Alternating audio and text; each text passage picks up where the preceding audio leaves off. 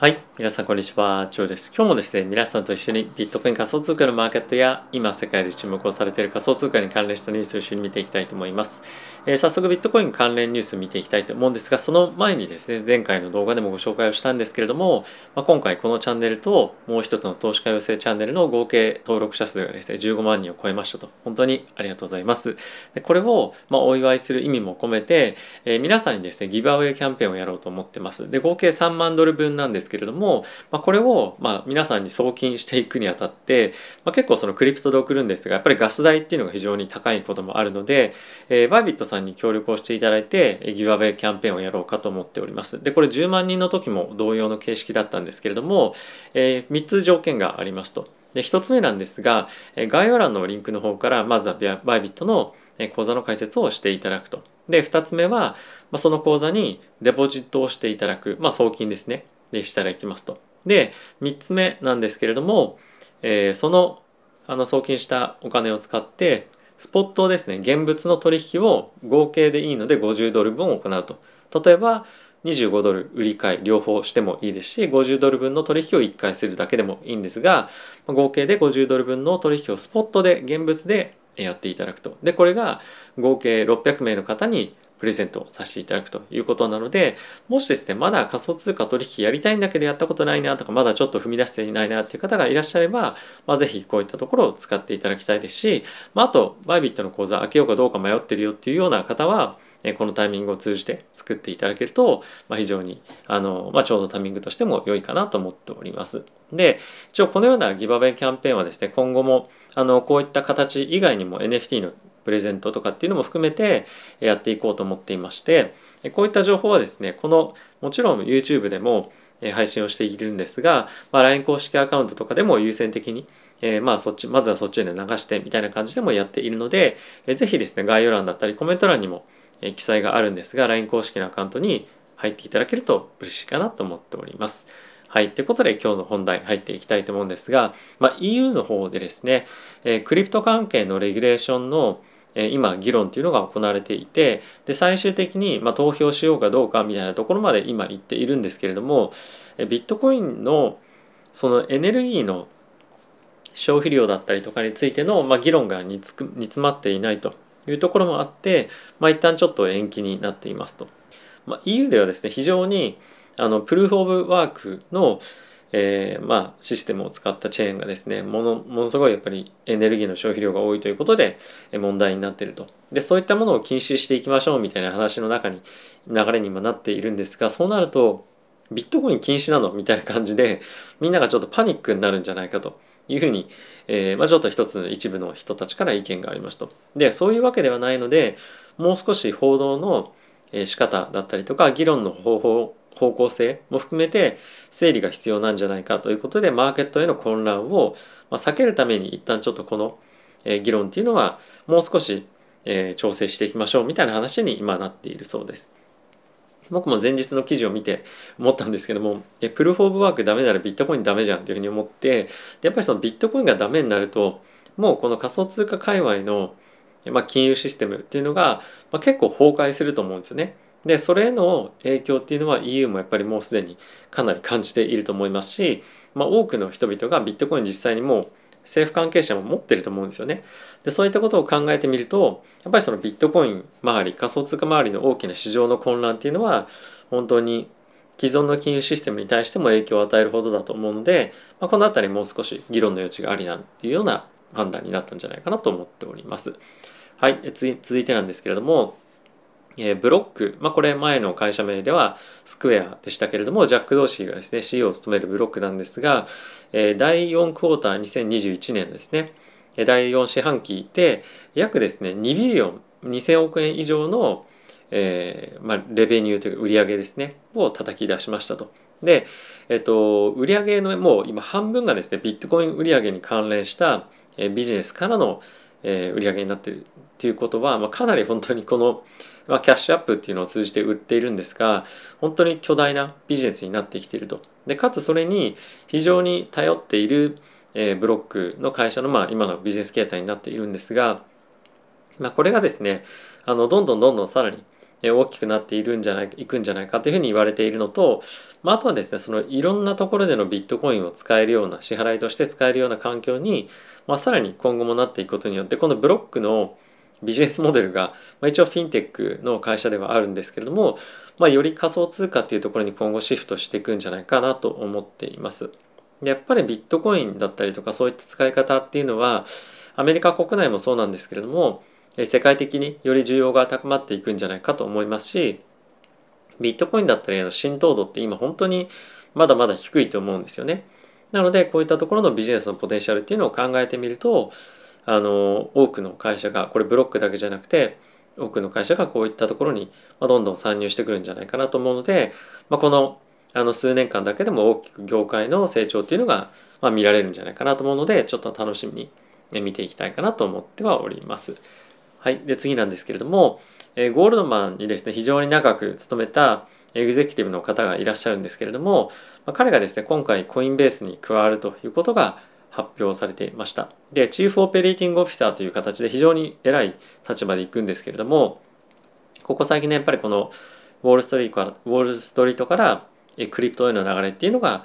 いや若い層からシニアの層まで本当にあのみんながチャンスをこう狙っていてでこの方も言っていたんですけれども、まあ、一生に一度あるかないかのチャンスなんだよねというふうにまあ言っています。でそれだけやっぱり今クリプトっていうのは、まあ、成長産業としても注目をされていてかつあとは今まで本当に高級取りと言われていたウォール・ストリートから、まあ、出てくっていうことはそっちの方がやっぱアップサイドあると、まあ、実際にもらえる日々のお金っていうのもそうなんですけれどもやっぱりそういったところからも見てみても魅力的だしまあ、あとはやっぱりその既存金融システムの限界っていうのをあの僕の友人も含め周りかなりたくさん感じてる人がいるので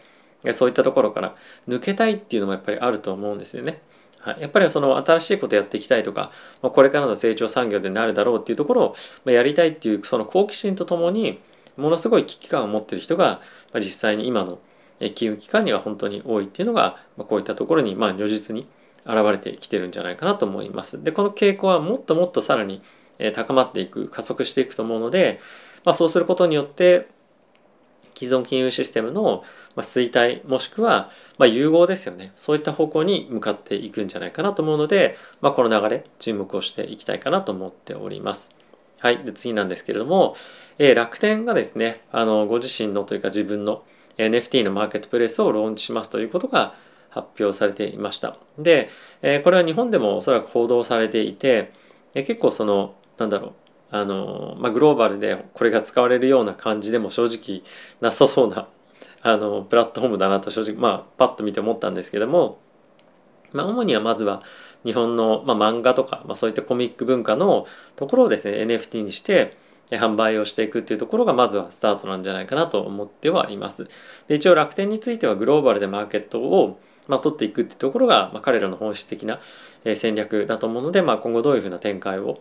していくのかっていうのは非常に注目していきたいかなと思う一方でやっぱりその日本の法律っていうところを考えてみるとなかなか NFT だったりとか、えー、まあ、そういったものが盛り上がりにくい市場環境にあったりとかすると思うんですね。で僕も今ちょっと NFT の、えー、プロジェクトに関わったりとか、まあ、いろんな話を聞いたりする中でやはりまあ法律という観点が非常にハードル高くて、ま、海外にどんどんどんどん差をつけられるような感じに今なっていくと思うので、まあ、税制面も含めですね日本の本当にあのこの大きな波を捉えるためには、まあ、変化っていうのが求められているような状況かなと思ったりはしております。はい、で続いてなんですけれども、えっと、こっちか、イーサリアムの、まあ、あのちょっと前にご紹介をした、